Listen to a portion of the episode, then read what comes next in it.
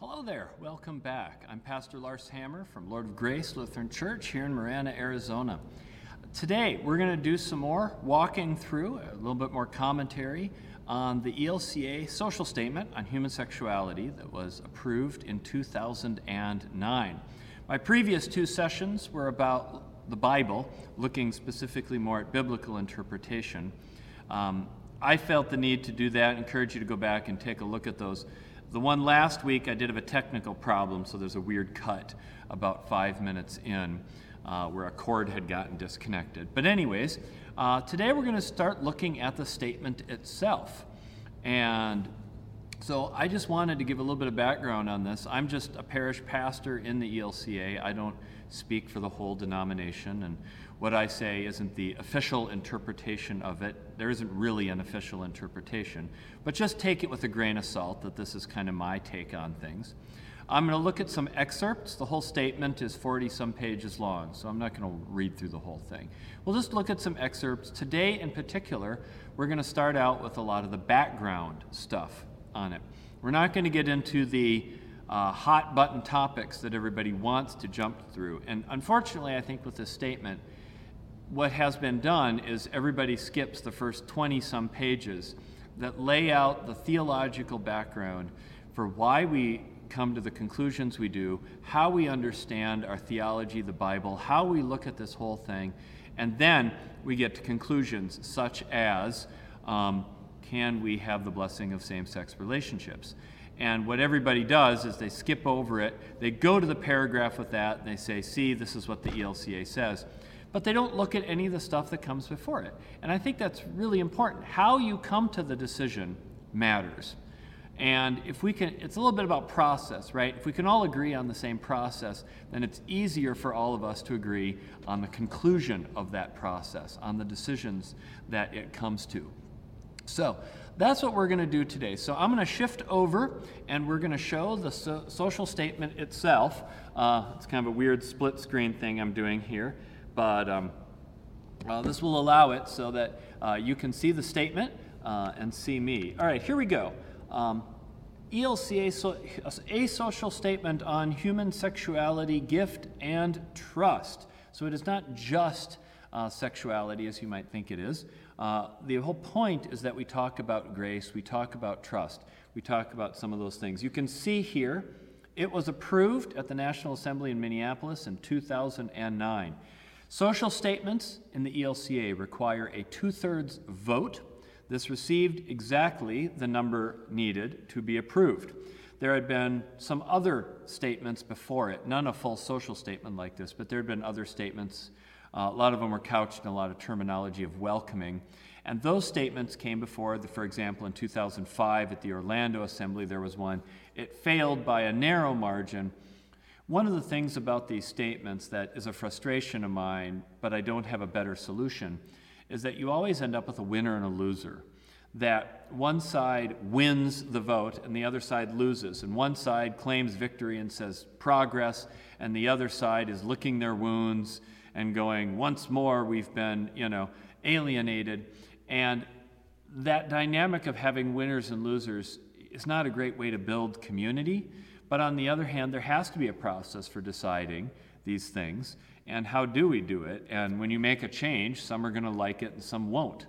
And um, can we make changes in a gracious way that do not say, once we've made a change, oh, you guys are horrible people, um, which has been one of the complaints that once a social statement passes, everybody who voted against it is, is somehow declared anathema or something. And there are people who talk that way in those terms. This statement, I think, does go out of its way to try to honor those who have a traditional understanding of sexuality and marriage. It doesn't say everyone who disagrees with this is a bigot, go to hell. Um, and so, contrary to what it says, uh, it does not require uh, churches to have gay pastors if they don't want. Uh, but that's really more an issue for discipline. So, at this particular assembly in 2009, two things were on the docket. One was the social statement, another was a recommendation for changing the policies for ordained pastors. And interestingly enough, the way our Constitution was set up in 1987, is changing the policy requires 51%, changing the, making a social statement requires two thirds. Uh, can we have pastors in same sex relationships? Uh, that was a policy decision. That's not actually determined by social statements. Social statements are teaching documents. They don't carry the authority in the ELCA that, say, a papal encyclical does in the Catholic Church. You know, for example, we have a social statement on abortion. There are pastors who disagree with that social statement. They are still considered perfectly good pastors if they disagree with the social statement.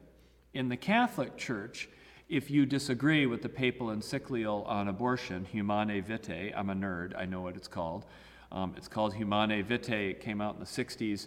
Um, but I do remember, kind of as a side note, talking to a priest who is a member of the Canon Law Society. So these guys take canon law seriously, and I made an off the cuff line about Humanae Vitae, and his response was exactly what mine is about the social statement. Everybody just reads that one line about birth control. They don't read any of the rest of it, they don't read all the other theology. I get it. Um, and uh, I, share, I share your pain on that. But because the Catholic Church has such a high sense of authority to their documents, and they, have, they will enforce it with discipline, right? A priest who preaches pro abortion, pro choice, however you want to call it, can lose his job I don't have that fear. There's not an authority. I don't have to sign a piece of paper that says, yes, I am in agreement with that. There is no committee that watches my online sermons and goes, you know, Lars, what you preached there on October 2nd disagreed with paragraph 3 of the environment statement. It doesn't work that way. Statements don't have that power. You are welcome to join an ELCA church and disagree with a statement. On the other hand, for us as a church, to take stances on things, we have to have some sort of unified statement, some sort of position, some sort of conclusion. Also, in terms of our advocacy organizations, uh, if they are going to go to the legislature and tell the elected representatives that we want a certain bill about, say, the environment, the way it is structured is the people in the advocacy organizations, they are bound by social statements so that they aren't just advocating for whatever they as individuals want. They can only lobby for what the National Assembly has approved and put in a document. So there's some accountability there, right? Um, and yes, that does mean that what is in the social statement will get lobbied, not what is against it. So if, if you disagree with the social statement, you will see pe- you know, people lobbying for the opposite. Um, but that's just kind of an introduction. These are intended to be teaching tools, they are intended to be guides. Uh, and they do inform us. And, you know, it's one of those things where I used to be a little bit more reticent about talking about social statements. And maybe it's just the political climate has changed, particularly since this one, because there was always lots of fallout. A lot of pastors, and I was in that, uh, category for a long time too. We just avoid talking about the social statements because we all had lots of members who we knew would really disagree with the social statements. Um, and yeah, it can kind of affect your bottom line. And so sometimes, you know, we're human beings and we live in institutions and we, you know, second guess things, uh, what we say, based on how it will impact. Uh, and so, uh, but I found that since this particular social statement was passed, bit by bit, people who have really diametrically opposed positions to it have, for the most part, left the ELCA. Um, they're not as much a part of our, our congregation. We lost a lot of people here at Lord of Grace, and this was before I came, because of this statement. Uh, that they felt, in particular, that this statement violated the Bible, it went against the Bible, and the ELCA had just gone too far away from the Bible. I hope I've shown in the previous two videos that that isn't going against the Bible. There isn't a simple one thing the Bible says. That's not a simple answer. What they mean when they say it goes against the Bible is it goes against the traditional interpretation of the Bible that I'm comfortable with. Okay, fair enough. There are other churches that have other views. Uh, but as time has gone by and more and more of those people have left and gone on, I sort of feel like maybe it's really time for us to show, at least in my context, what we teach here because it is really different. from what is largely uh, a lot of evangelicalism and fundamentalism around us. So, that's just a little bit of a background. Here's the teaching document, here's some excerpts on it. Let's get into it and look a little bit at some of the background. How do we come to the conclusions we come to so that when we get to the question of same sex relationships in particular, which was the one everyone gets upset about, nobody seems to care what the ELCA says on sex trafficking. Of course, there is no pro sex trafficking contingent to be angry about that, right? Um, but everybody kind of forgets everything else and they jump to that one section, right? So, uh, we'll get to some of those next time, actually. But I want to look at the background because I think it does matter. So let's discuss this first. Um, all right, let's just jump right into it. The introduction. This is how the statement begins in its introduction. And um, I won't read every single word of this, uh, but it says, invited to answer the question, quote, Teacher, which commandment in the law is the greatest? Jesus answered, You shall love the Lord your God with all your heart and all your soul and all your mind. This is the greatest commandment, and a second is like it. You shall love your neighbor as yourself. On these two commandments hang all the law and the prophets. And that's from Matthew 22, 36 to 40. Christians respond to these commands in the confident hope that by God's grace alone we are set free to worship God and love our neighbor. All right, that, there's a lot more here uh, that, that maybe we wouldn't notice right away. Um, the question that it starts out is, is admittedly a biblical authority question, right? The people who are writing this understand that that's the, that's the $10, $10 million question. What, what does the Bible say? Well, we as Lutherans don't take the view of the Bible that the evangelicals do on this issue. We don't go to the whole corpus of the Bible, look at every text having something to do with sexuality, and then try to compile what is the answer from that. Uh, picking out the different contradictions or you know the deviations coming up with an answer in that way um, and then sort of look at the whole thing like we're excavating um, we don't look at the bible that way that isn't our approach to it.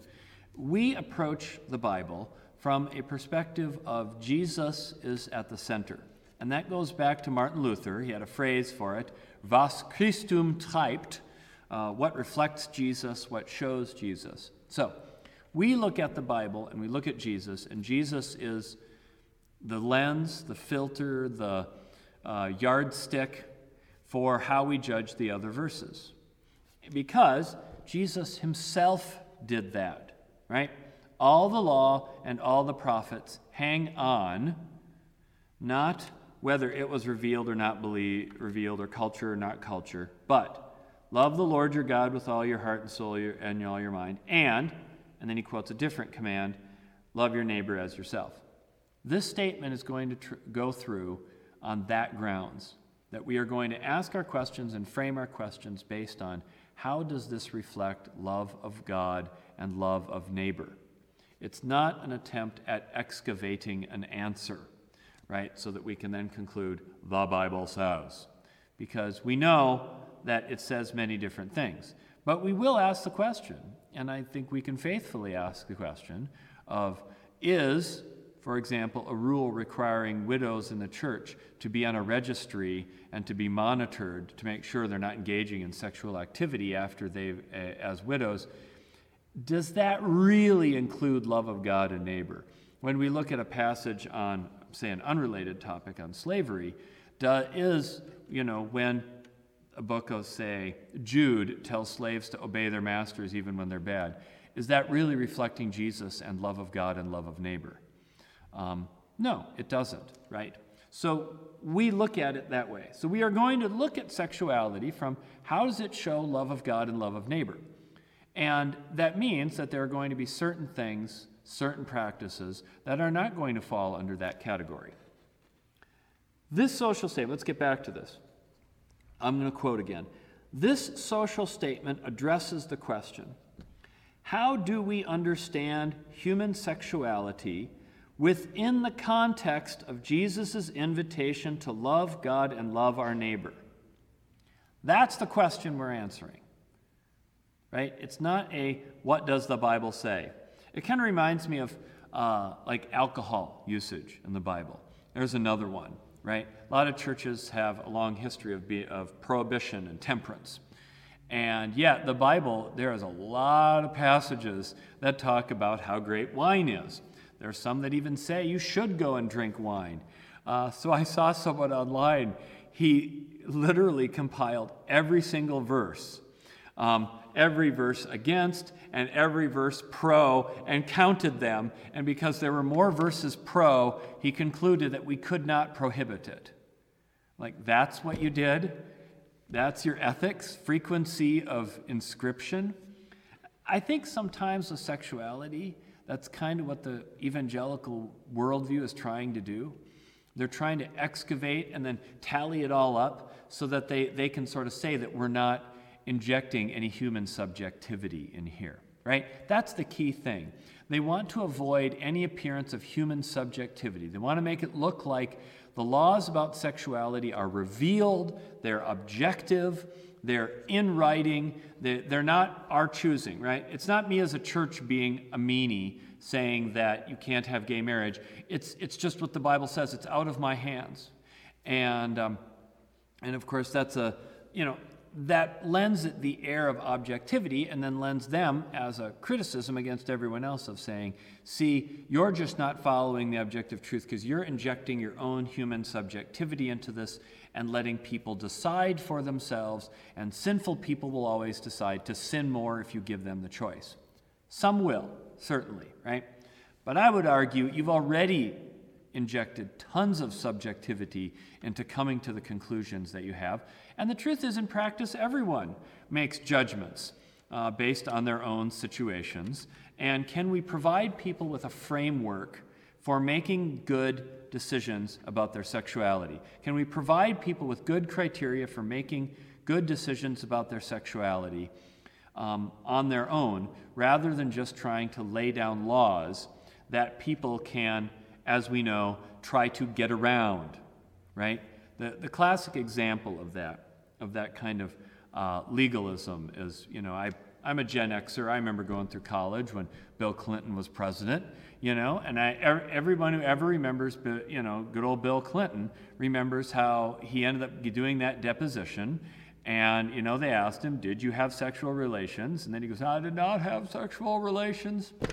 Well, does oral count as sexual relations? Um, he being a good lawyer was splitting that hair and saying, nope, that doesn't count, right? That oral sex isn't sex, so therefore it doesn't count. It's not, I did not have sexual relations. And then someone goes, well, isn't that what it is? And that's when we get the classic, that's what is is. And you, you know, and we all kind of shook our heads and went, holy mackerel, dude. But that's the thing about lines and rules and hard sort of drawing lines like this, supposedly objectively, is that a person who's really creative can find a way to lawyer their way around it. And when you're trying to lawyer your way around the line, when you're trying to find a way to skirt it, that means you don't really agree with the, the rule as it is, and you're trying to break it without getting caught. That's not the same thing as making a decision yourself that you've looked at and concluded based on ethic, based on your own understandings of ethics and morals and love of God and love of neighbor, right? Um, and so Christianity is full of endless hypocrisies of people who will be judgmental on one hand and promiscuous on the other.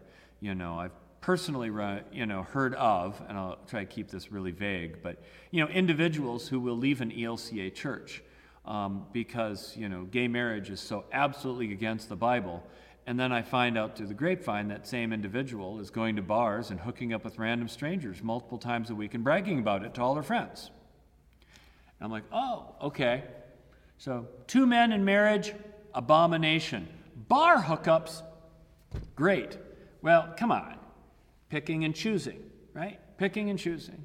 And the evangelical church she goes to, they're okay with that, right? They're okay with that. I'm like, wow.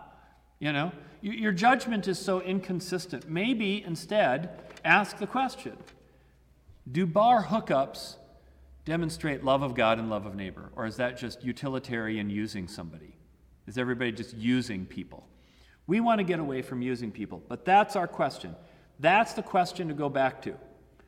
How do we understand it within the context of loving God and loving neighbor? All right, let's keep going. Let's do some more here.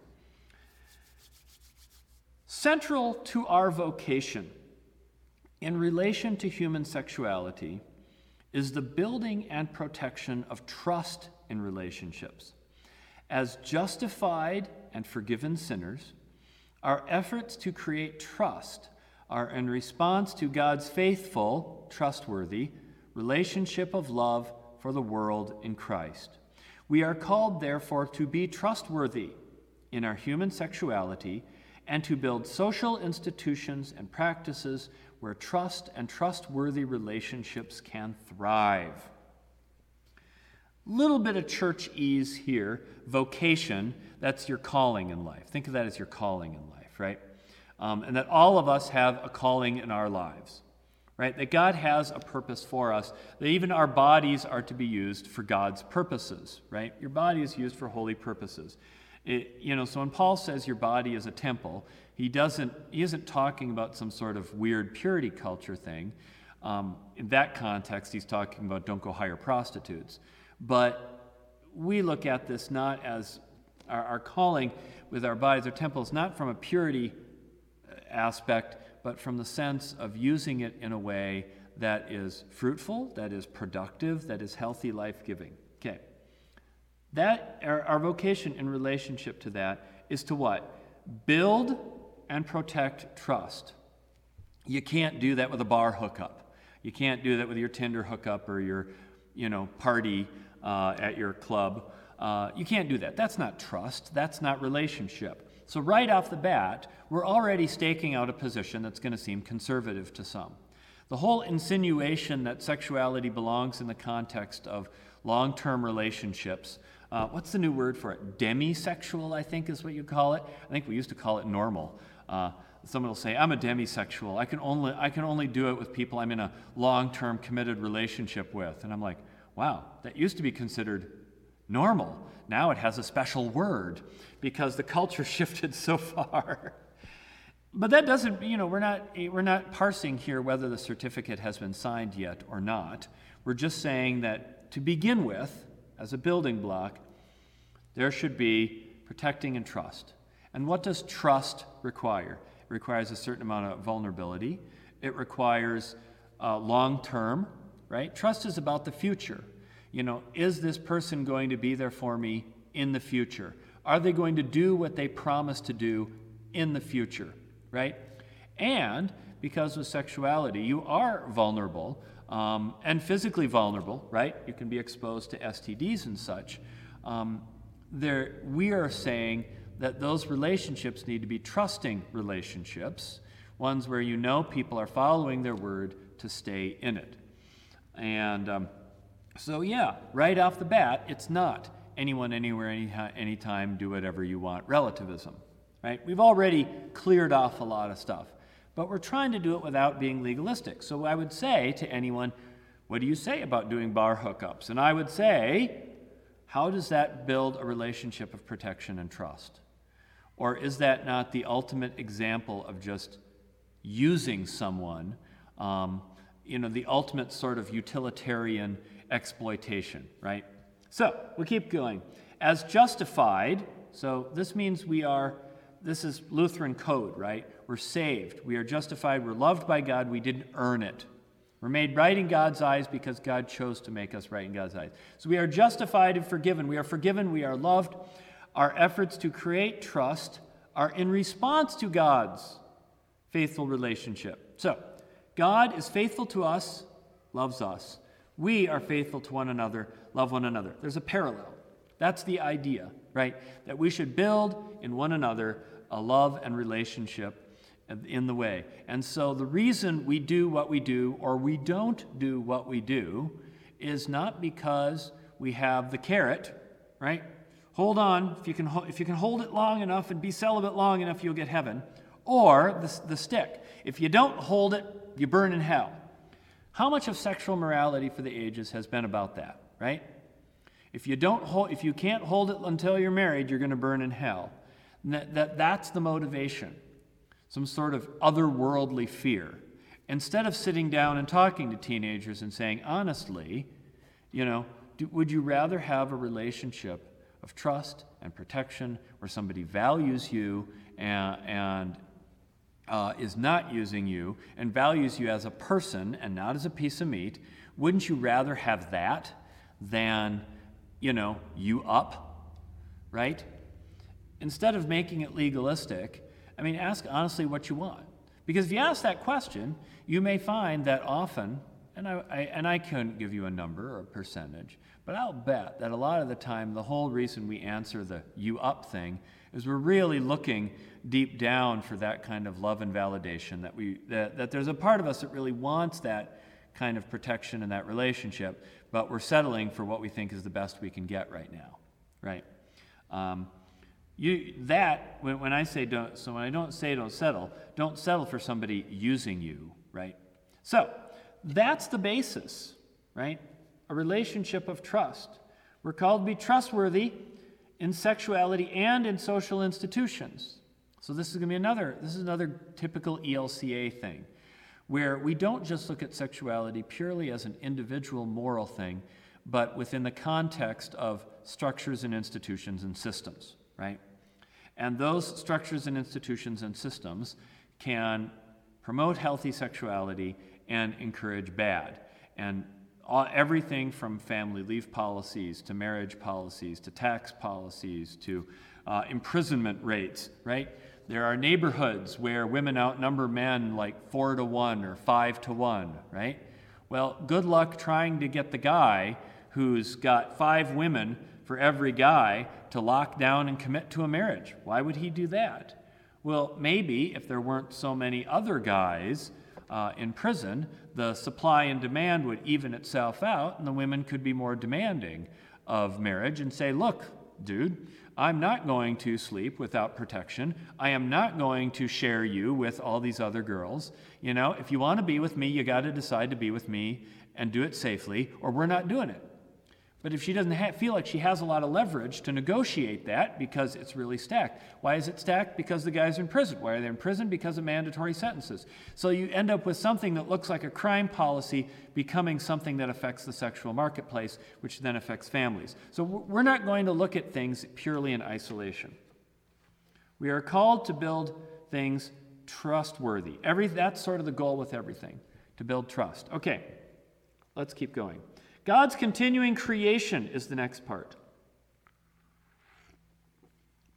Now, that headline, that title, probably doesn't catch your eyes too much unless you've been digging deep into the common evangelical argument that there is this thing in the Bible called the created order, that there is a temporal order and a created order. And the logic goes something like this Things God gives some commands that are temporal. They're for a particular time and place. They deal with particular situations. Those are subject to changing, right? So if God gives a command about mixing wool and linen, which, which is there actually, um, that's a temporal command. That one, that one is not eternal. That one is not forever and always. That one can be changed and updated and revised. But if there's a command about sexuality, the argument goes, those are eternal and cannot be changed. Why can those not be changed, but the other can't? Because, because those are part of the created order. And what do they mean by that? They go back to Genesis 1, right? God made Adam, God made Eve, one male, one female. That is the order that God created for all time. Now, you can look at Genesis 1. There isn't anything that says, and God created Adam and Eve and any deviation from that, eh, eh, from that is an abomination, go to hell. It doesn't attempt at making Adam and Eve a permanent, a permanent normative thing. It's more of a explan- the story is more of an explanation. But that's what the argument goes. Creation is fixed, locked in, the rules are set, they're not ours to change, right? Creation is fixed. And so you either are deviating from the right way creation should be, or you're sticking with it or, or, you're sticking with it the right way it should be. This isn't an ongoing changing thing, which is so interesting because we all know that you spend 10 minutes studying biology and you learn that everything changes all the time. Everything is always constantly changing and evolving and updating. And you read the Bible and it's always constantly changing and evolving. And yet, this idea of a created order I think it's kind of an interpretive tool that justifies a traditional interpretation. Uh, and that also, for ex- that also gives, for example, some leeway in saying, well, you know, when Gilead had all this tons of wives that he had in the Old Testament, um, that, that he, he's deviating from the created order. It's descriptive, not prescriptive. I've heard that one. Um, and so, therefore, you know, because it's just telling what he did, but the creation story is how God intended it to be, therefore that one's prescriptive. It provides an interpretive tool to avoid the contradiction. It puts the different things in different categories. But we in the ELCA do not teach that creation is fixed and static and locked in forever and always, but that creation is ongoing and things can change. We don't do this flippantly or willy nilly, but creation can continue. So before the paragraphs even started, they've already made a statement. We've already made a statement. One, we're not going to do biblical excavation and count up the verses. Two, we are not going to try to debate what the one and only way that fell magically from heaven is going to be. We are going to assume that a loving God, right? Justified by a loving God in a trusting relationship with that loving God, that we can continue the work of creation that goes on and continues to build. All right, let's read some of this. Uh, give me a second here. All right. Christians believe that God is the creator of all that is, and that this ongoing handiwork is good, good, and very good. Genesis 1:31. Both narratives of God's creative activity in the book of Genesis, Genesis 1 and 2. There are two creation stories. Um, we can do that in another Bible study, but read them. Ver- chapter 1 and chapter 2 are two different stories that have been sandwiched together. Okay, we're acknowledging that already. Reveal God's goodness and desire for close relationship with human beings as integral to the ongoing handiwork of creation. So again, close relationship is a part of creation. In Genesis 1, this desire is expressed in humanity's creation, male and female, in the image of God. In Genesis 2, that close relationship is revealed as God scoops up and breathes life into earth to form humankind. Um, the word Adam actually means earth, so, and Eve means life. So the Genesis story is a little bit of a play on it.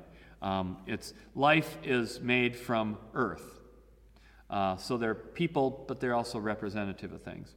Um, so the social statement's kind of playing on that right here. Um, as a mark of personal confidence, the Creator even entrusts to human beings the task of naming and tending the inhabitants of the good earth he so clearly loves. The tender love and goodness of God's creative activity includes sexuality and gendered bodies. Okay. See? This is all part of creation. But what we see as the part of creation that is important is the trust, the relationship, the ongoingness of it. Um, that that's the part that we see as part of the created part, not the insistence on so-called one man, one woman, right? So, again, they're laying out a different interpretation of Genesis 1. Let's keep going some more on this. Just as both creation narratives reveal how God intends a relationship of trust with humanity, so also the creation of male and female, Genesis 1, and the companionship of Adam and Eve, Genesis 2, reveal that human beings are created for trusting relationships with each other. In these narratives of God's creative activity, we understand from the beginning that love and trust are at the heart of God's relationship with human beings. We also understand that creation is God's ongoing activity and not yet complete. Not yet complete. ongoing, right? And so if it's ongoing, it can be changed. But change does not mean, right, that it's always going bad. A lot of this goes back to, uh, and, I, and I know very few evangelicals could tell you that they went back to Aristotle, but Aristotle was the big one who said uh, that something that's perfect can't change. And Plato believed in that too, right? If something is perfect, then there can't be a, a second perfect or a different permutation on perfect. Um, and so what's perfect has to be sort of perfect and unchanging. But yet we live in a cha- world where everything's changing. Um, if you believe that God's word is perfect, this is how the argument goes, then it cannot change.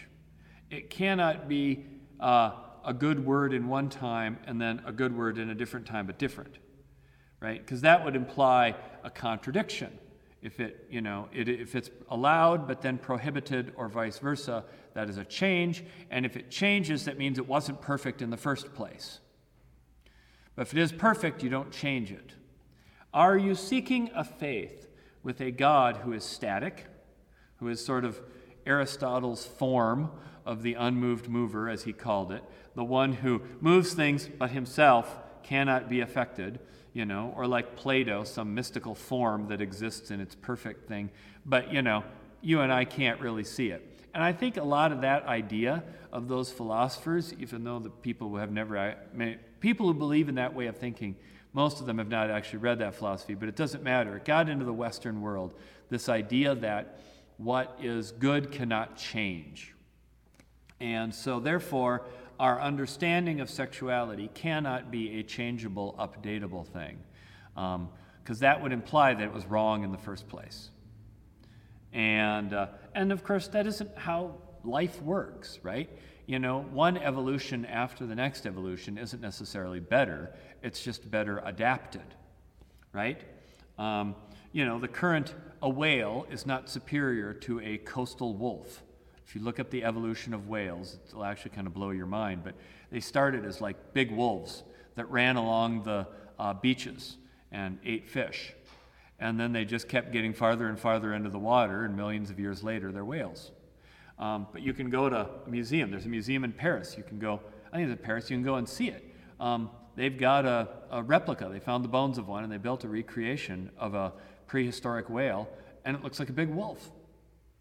Um, but it doesn't mean that the whale is superior to the wolf, or whatever they call that original version. It just means that it is better adapted, you know, and so the giant whale can gobble up a million fish. And, um, and so that, but that's how life is, right? Life is about adaptation. It's not about a perfect and a deviation. It's about a constant journey towards good. Yes, we believe as Christians that a sort of perfect good will come one day in the end when God returns. But even that's been an interesting debate that I have, and I do remember having it in college. Um, I had a friend, her she wrote this big paper, and I said, "What's your What's your thesis on?" She goes, "Heaven or paradise is boring." That was her thesis, because it can't change. It's boring, and I don't want to go there. And I'm like, well, you know, and I'm like, well, okay. Um, but the more I thought, the more I think about what she said, the more it kind of makes sense. I mean, you know, if everything is absolutely static, you'll, die, you'll go insane in no time. You know, does the river not flow? Is there not a new vista to see? Um, a new person to meet? Uh, you know, but that static view of creation. Well, we do believe that at one point when Jesus returns, there will be a truly good creation. Um, but we don't believe uh, in an absolute perfect creation. And I think that's one of the things about the Adam and Eve story that can create a certain nostalgia too, right? The Garden of Eden was paradise, but it doesn't mean that bad things didn't happen. It meant they didn't know what bad was. That's what you got to remember, right? Adam and Eve were still doing everything they weren't supposed to be doing, they just didn't know it was wrong. So it wasn't, the, the, the apple didn't make them sin, the apple just made them know that they were sinning. It made them responsible. Ignorance is bliss, is essentially it, right? So God gave them this place and said, All right, there you go, have be happy and have fun and just, you know, and as long as they could have just played and followed their instincts, that would have been paradise. it was the apple was about personal responsibility. The fall was about gaining knowledge and responsibility. It's sort of the burden, right? Of when you're, you know, going from being a kid where you can just where you know your, your, your world is small and you just follow the orders to being an adult. Now you have to worry about how the bills get paid and things. Um, but again that's a different view of creation right? We're not looking at creation as perfection which was blown but we got to get as close to the perfection a static perfection. Okay. Let me finish that one. The biblical narratives also depict how people violate god's trust turning away from God. Genesis 3. They want to be like God. They make excuses and apportion blame. They hide from God. They cover their nakedness. The full breakdown of relationship enters complete with curses and exile, as depicted in the betrayal of brother against brother, Genesis 4, the relationship of trust with God and each other entailed in the image of God is broken. People sin, that is, human beings resist their own God given identity and destiny. Right? So, God creates a relationship of trust and we break it. Why we break it? Because we want to be like God. You know, we don't want to be dependent. Um, not on God. We want to be independent on ourselves, right? Um, and so it keeps going. All right, let's move on to some more of this. Uh, all right. Nevertheless, God remains faithful, seeking out and inviting all into intimate relationship as sons and daughters. The dignity of the human being rejects God's deep love and stands against all forms of violence, discrimination, and injustice. Right? This isn't just about may I or may, may I not. We're, ta- we're, we're talking about some bigger things violence, discrimination, injustice. But God's love stands against that. And the dignity of human beings, because our dignity, our God given dignity, should go against that. Um, scripture reveals that God does not abandon what he loves, neither should we. Right? Love isn't something abandoned, it isn't contractual. You know, a lot of rela- relationships of sort of, I think a lot of relationships today are contractual. You know, we may not say that, but deep down in our minds, what we're really thinking is, I'll be with you until I'm not happy anymore. I'll be with you until it doesn't serve my needs. I'll be with you until I'm no longer getting out of it, out of this, what I want to be getting out of this.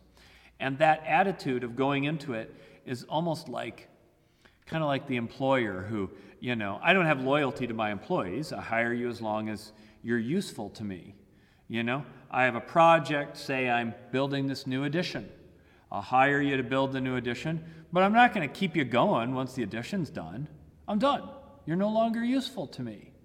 Out you go. Right? That's very utilitarian. If we go into relationships with the expectation that this person exists to serve certain functions for me, and that this relationship will exist only as long as those conditions exist, including the I am happy one, which I know can get into gray area because I, I get hesitant to want to say you should continue where you're miserable. But on the other hand, making me happy can be kind of a, I don't know. I, I, I can see it both be very justified and very abused. But the idea is that we're entering relationships not callously, frivolously, um, and not conditionally. You know, we're not signing contracts. Relationships aren't really contracts, right? If the person gets sick and has cancer and can't perform for you in the bedroom, you shouldn't dump them. If you love them, you won't just dump them aside and say, eh, you're no longer useful to me. Right? We find that we find that repulsive, right? We would find that to say you're a horrible human being. Would we do the same for other reasons? People shouldn't be used, right? All right.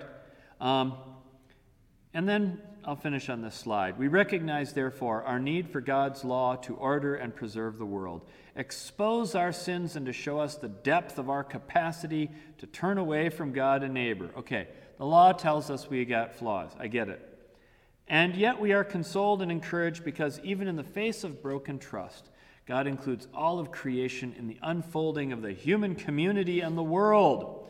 As human beings, here's the, here's the million dollar line we participate in creation's work that continues even now in fruitfulness and productivity.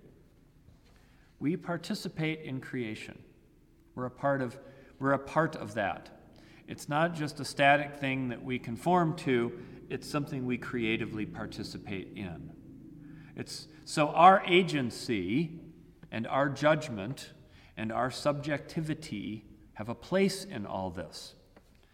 That's, again, part of the fear of an, uh, remember, part of the fear that always lurks behind the traditional stance is if you let people decide for themselves, they'll decide horribly. People cannot be trusted to make good decisions for themselves. Anything that human subjectivity gets into or human judgment gets into will be ruined. So, therefore, you cannot have the sinful human beings being a part of uh, continuing creation because then they would just soil the creation with the sin of their subjectivity. See where this is going from? Oh, what a heavy view. But I like that. I like the idea again that you know that we are a part of this. It's what allows creativity, um, and so creativity is a godly thing. And I like to I like to try to bring it into worship in ways that I can. Um, I like to sort of have an environment where we say in our congregations that we can change things and we can update things, uh, that we don't uh, lock ourselves into, into a mythical golden age and then try to recreate it. All right, where are we at? Let's do another one here. We recognize. We recognize the complex and various situations people have relative to human sexuality being in relationships, being single, being a friend, living in a young or aging body, being male or female, being young or old, or having different sexual orientations and gender identities. In whatever the situation, all people are called to build trust in relationships and in the community. So there you go. Again, there's your litmus test. Is this relationships, um, are we building relationships of trust? That are beneficial for us in the community? Do you ask that, you know, ask that of the bar hookup? I'll use that as my, my easy one to go against, right? But is that building a relationship of trust in the community? I think we'd all say no, right? The way we live out these callings, of course, will be flawed and imperfect. As forgiven sinners, we recognize through faith that our imperfect lives are means by which God cares for and sustains creation we can live both humbly and boldly, knowing that our efforts are still infused with God's love and blessing for ourselves, our neighbors in the world. By the mercy of God in the midst of evil, betrayal, brokenness, loneliness, and loss, we dare to believe that opportunities do open, forgiveness is sought and tendered, good may be rescued, and trust may be restored. We can do good, and we can make things better. That's a simple summary. But again, we are a part of making it better. So as we approach questions of sexuality, we understand that we are a part, we as people are a part of coming to those conclusions, of being a part of creating a more healthy environment for human sexuality, right? And trust can be restored. It can be restored when it's broken. It is not an eternal forever thing, right? If trust could never be restored, there could never be forgiveness. Okay. Now we're going to jump. We're going to get a little bit more into the, I guess, the meat of it. We're going to get a little bit more closer. Sexuality, especially, involves the powers or capacities to form deep and lasting bonds, to give and receive pleasures, and to conceive and bear children.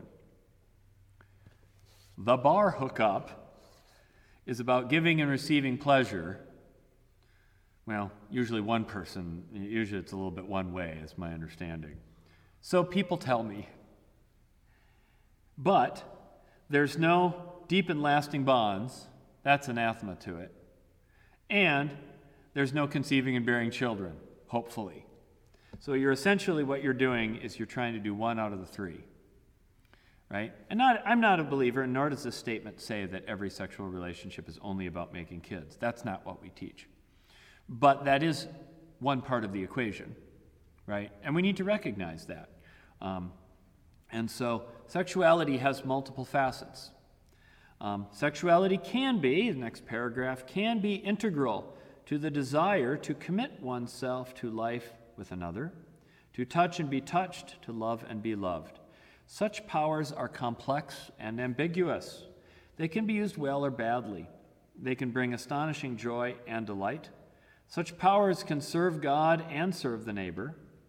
They also can hurt self or hurt the neighbor. Sexuality finds expression at the extreme ends of human experience in love, care, and security, or lust, cold indifference, and exploitation. Right? And what is the difference between lust, cold indifference, and exploitation and the other th- and love and care? It's trust. It's longevity. And because again, you know, there isn't really trust. Um, you know, it's sort of a temporary agreement to use each other. But sometimes, you know, we play games with each other and, you know, it's a temporary agreement, but maybe you're hoping it'll be more, you know? I would never advise that. Um, but people do that, of course. Sexuality, next paragraph, consists of a rich and diverse combination of relational, emotional, and physical interactions and possibilities. So we're, we're, we're not trying to be limit, overly limited here. We want to, you know, understand it in all its the fullness of sexuality. We're not just looking at again act by act, may or, or may I not. It surely does not consist solely of erotic desire. Erotic desire, in the narrow sense, is only one component of the relational bonds that humans crave as sexual beings. Although not all relationships are sexual, at some level, most sexual relationships are about companionship Although some people remain, may remain single either intentionally or unintentionally, all people need and delight in companionship, and all are vulnerable to loneliness. So, we are admitting that there is complexity to it. We are admitting that there are multiple factors involved in this. Um, we are not saying erotic love is bad or evil, or even that desire is evil but it's the desire separated from the relationship of trust. That's where it starts getting into the boundary of, that's where it starts getting into the area of exploitation, right? And we also acknowledge not all relationships are sexual. Um, it does say, it's interesting, at some level, most relationships are about companionship. Um, relationships are, and I think it would be, always be good to you know, little self-analysis of one's motives. We aren't always good at analyzing our own motives, right? Particularly when it comes to desires. But to look at ourselves honestly and saying, am I really doing this because it's giving me lots of pleasure? Or am I doing this because I have some other unfilled need that I'm trying to meet?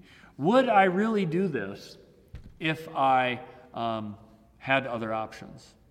Would I be going to the bar uh, if I had the option of long term relationships? Would I accept somebody uh, not using protection if I had options of a long term relationship uh, of trust, right?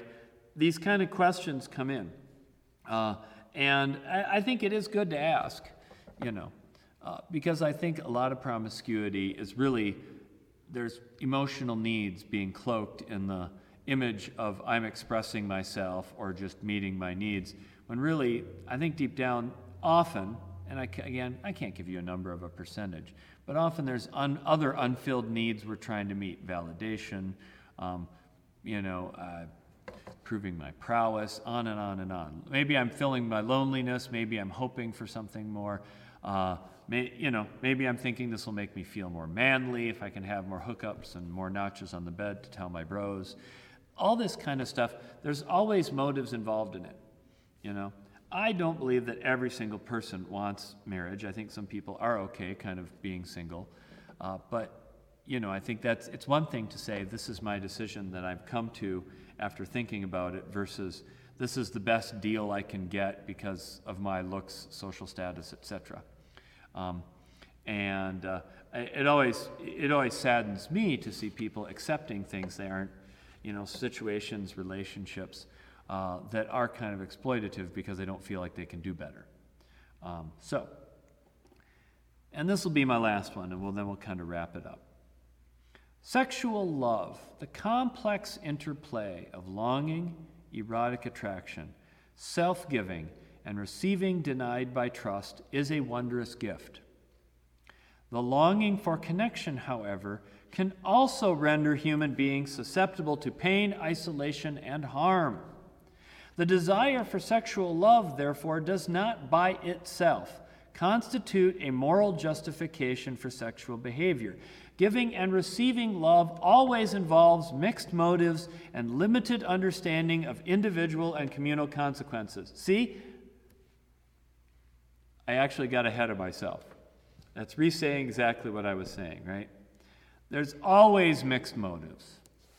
And so that's part of why we say that the community does have a, a say in this, a voice. Ideally, not a controlling or oppressing voice. But it is good for us to take into account uh, others and even other voices and other wisdom because we are not always good, right?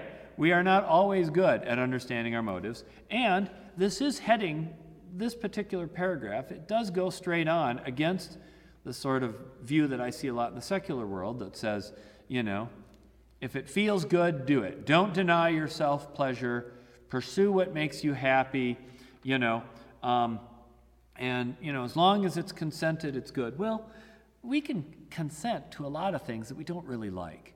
And we can consent to things that don't make us happy. And we can consent to things begrudgingly. Consenting to it isn't the same as wanting it. Consenting to it isn't the same as it gives me life and makes my life better. Right? We can consent to things because we feel like it's the best option at the time. And so simply, the, simply having the desire does not justify acting on the desire. We have to have more to it at play. You do not have a right, I guess you could say, to pursue every desire. Right? Just because you have it doesn't mean you have a right to fulfill it. That there's more involved. Uh, and that we have a right to have a discussion about mixed motives. All right, I'll fi- finish this up here.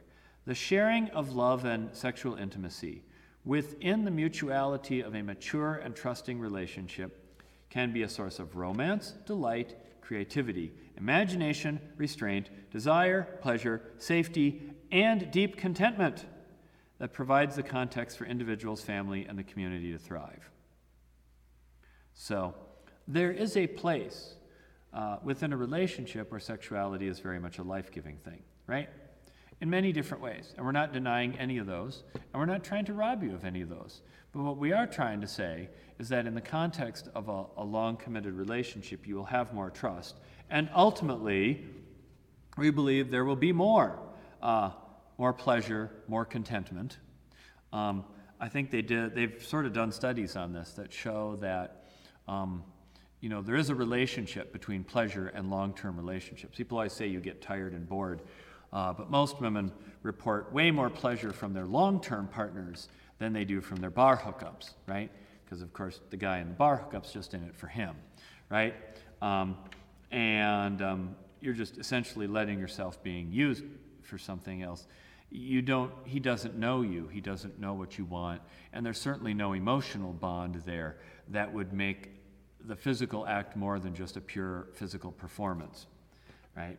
So, uh, we are not anti sex. We are not anti sexuality. We, we, are not. I'm going to move over here, uh, go middle.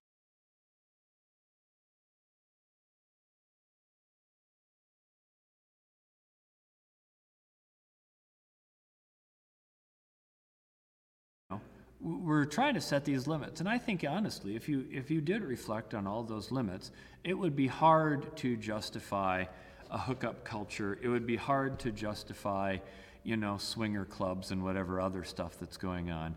It, those aren't things in the context of a relationship. This statement is not whatever you feel like is good but the truth is, we do have to make these decisions for ourselves in the whatever particular situations we are in. Are we edu- giving people, again, good criteria to make that decision for themselves or not? Uh, we believe that as people, we always uphold the loving relationship as the ideal. Okay, so there we go. That's as far as I'm going to go today. That's, oh, well, almost exactly an hour.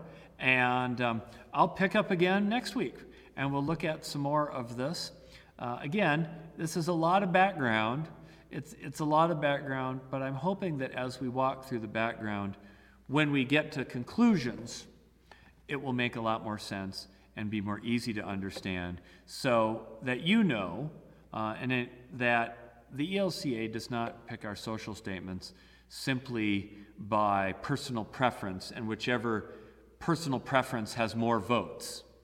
Uh, we like to think that what we're doing is laying out a better idea and a theology, and that that's kind of what we're agreeing on, rather than just my preference wins out over your preference because I could stock the assembly with more of my people than your people. Um, that's the most cynical way. That's hopefully not what it was. I don't think that's what it was. I think there was there was clearly political maneuvering going on in both sides at this assembly. Um, and I think that's really unfortunate. And I think that's one of the downsides of it, uh, is that it became this high stakes winner loser kind of dynamic.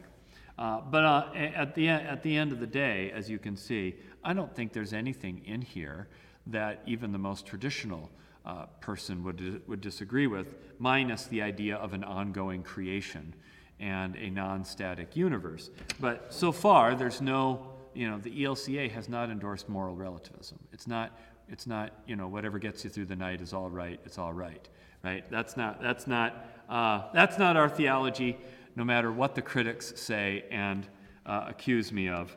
Um, and I don't know why they accuse me of this. I don't preach this at all, but, uh, you know, I'm ELCA, uh, and I think it's easier to just schlock the extreme title on of moral relativism rather than say, you're not relativistic, but you're not legalistic. There's a world, a whole world of view between hard lines and anything goes. So, I hope this has been helpful. Again, hope you download the whole statement. I'm not going to walk through every page, it's like 48 pages or something. Next week, we'll do some more excerpts on this. Uh, we'll see where it goes. Um, how many weeks I need to spend on this? I got one more Wednesday class. You can still join me next Wednesday at 6:30 in person, uh, where we can have more chance to discuss it. It is not recorded, so you can be as honest as you want about your concerns, and it will not go online. Uh, that's why I'm just doing this, where I just yak into the camera, so that way people's own thoughts can, are kept confidential.